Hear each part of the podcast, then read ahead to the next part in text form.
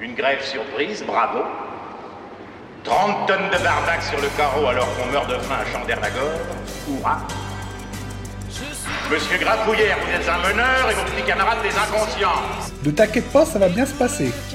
Bien se passer, ne t'inquiète pas. Les soi-disant experts qui répètent ce qu'ils ont entendu une heure avant sur une autre chaîne ou à la radio. Et enfin les faux experts qui lancent des cracks en espérant faire le buzz. Comment réaliser 2% de gains par jour Ma recette pour gagner 10 000 euros par mois sans rien faire. La finance, on aime bien, mais il y a des trucs qui nous dérangent. Bonjour Jean-Christophe. Bonjour Amandine. Dis-moi, est-ce que tu as acheté du bitcoin Et surtout, si oui, dis-moi pourquoi? Tu viens de faire instantanément disparaître mon sourire là. hein. Tu commences fort pour un lundi matin. Euh, oui, je crois en 2015, et encore parce que mes enfants m'en parlaient et certains de mes confrères aussi. Donc du coup, j'ai voulu faire un essai. Bon, et alors, tu l'as acheté à quel cours? Ouais, J'ose à peine te le dire. Aux alentours de 19 000, il me semble. Ah, la bonne affaire, et le cours Mmh. aujourd'hui, il est à 9000. Oui, merci Amandine de couteaux dans la plaie. Bon, est-ce que tu sais pourquoi tu as fait cette erreur? Non, comme ça je vois pas. Parce que tu as suivi l'avis du plus grand nombre. En finance comportementale, on appelle ça le biais moutonnier. Ouais, c'est pas vrai. Merci, merci de me comparer à un mouton. Écoute, ce qui est passionnant avec cette matière, c'est que c'est la réunion de la psychologie et de la finance. On part donc du fait que rien n'est objectif. Comme ça, on étudie l'impact des éléments extérieurs sur ta façon de penser et donc ta façon d'investir. Y compris par temps couvert. Hein, Ouais, tu ne crois est. pas si bien dire, la météo influe sur notre comportement et notre perception d'épargnant. D'accord. Bon, alors, puisque je suis dans le faux depuis le début de notre entretien, dis-moi quels sont alors les, les principaux comportements le plus souvent documentés? Eh bien, on les répertorie selon différents biais. T'as d'abord les biais sociaux, comme Mhm. toi tu l'as vécu, les comportements moutonniers. Mhm. On délaisse son information privée pour suivre le comportement des autres, parce que c'est rassurant. Et puis tu as aussi le faux consensus, qui consiste à croire à tort que les autres partagent notre point de vue. Encore une façon de se rassurer, tu vois. Puis après, Mhm. tu as les biais qui sont plus relatifs à la personne, qu'on va dire émotionnels. Donc l'excès de confiance, c'est-à-dire que tu surestimes tes propres capacités. Ou alors le biais de l'autruche, tu fuis Mhm. les informations déplaisantes. On reste dans un zoo, hein, dans les Oui. animaux. Non mais mets-toi en situation. Par exemple, tu fais un investissement sur le conseil d'un de tes amis et en fait celui-ci se révèle catastrophique.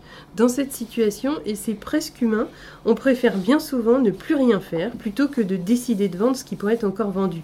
On se dit de toute façon, il n'y a plus rien à faire et tout ça quitte à ne plus rien avoir au final. Oui, c'est très agaçant. D'ailleurs, c'est une situation qu'on rencontre de temps en temps en tant que professionnel. On vient nous demander de faire la même super affaire que son voisin et au final, c'en est pas du tout une. Alors là, je suis bien d'accord avec toi.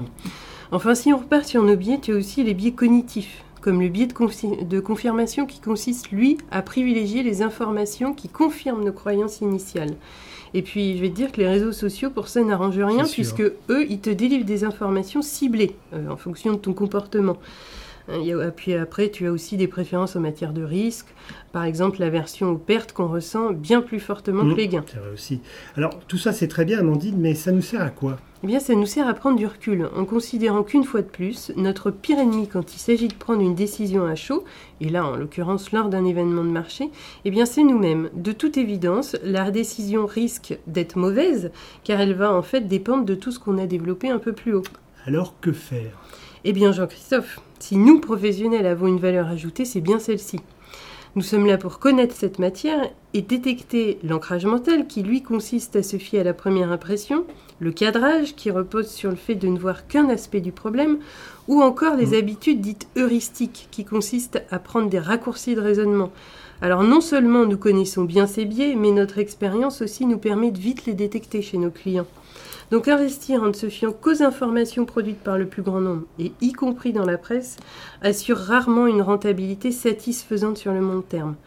Donc l'avis d'un professionnel permet bien souvent de visualiser un objectif et un horizon de temps et de mettre en face une solution en bonne adéquation.